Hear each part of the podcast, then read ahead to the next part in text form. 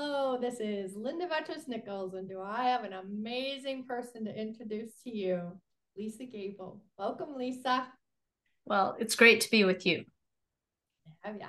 Okay, so trust your instincts. Lisa, what comes up for you when, when you think about those words? Trust your instincts.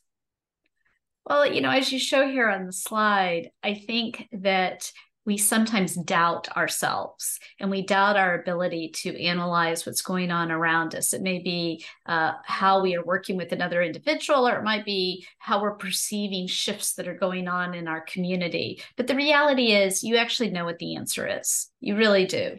And so, trusting your instincts is knowing that that that your decisions in your first uh, way that you're feeling about something may indeed be be the correct answer. Yeah, yeah, especially when you start second guessing yourself. What was the first gut hit I got on that? You know, hmm, you know, yeah, absolutely.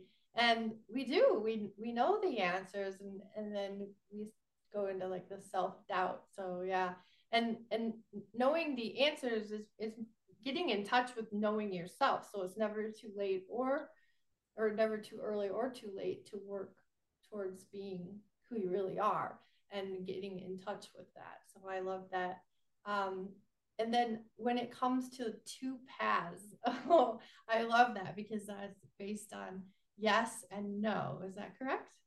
It really is. I, I work off of decision trees and I even use decision trees in my life, which is that you you have a starting point, you know that there's a path you have to follow, and that the majority of times the path is yes, and then that leads you to one set of answers, or the path is mm-hmm. no, and it leads you to another set. And as long as you have a clear vision as to what your personal end game is, then there should be clarity in making those decisions yeah. and and and also at the same time um, sort of the metrics around which those decisions are made. I mean, let's talk about it at a personal level. Your yes and no may be related to the fact that you need to spend more time with your family. And so you may be saying no to something, even though that might be uh, an activity that would be a career enhancer. We, yeah. we throughout our lives are forced into a yes and no path.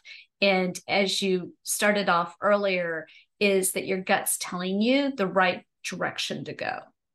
Yeah, absolutely. And I hadn't heard of de- decision trees. I love that concept.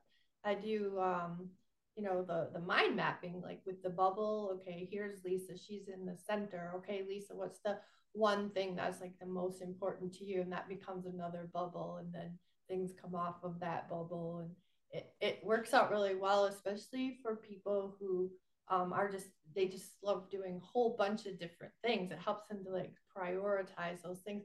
And I definitely needed to be doing something like that myself.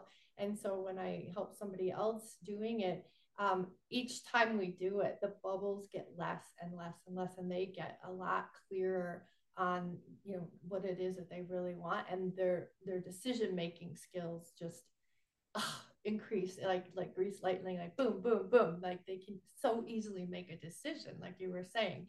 Um, because if if you know the direction you're headed then the decisions just become super easy. So i love that. Okay and then pivot when it feels right. Your book turnaround how to change course when things are going south right? It's like a perfect perfect segue into pivot when it feels right we start our lives, at least I think type A people start our lives having this vision as to what our life is going to be and how we're going to lead it. And I tell the story about an old boyfriend that I had that sort of presented me with his game plan for his life. It also included elected office after being CEO of a family company. And he pointed out how I fit very well into the vision he had for his life. Well, obviously, I didn't agree because he's not the person I married. uh, but I think what happens is life happens happens. And so you can zig and zag towards where you want to go.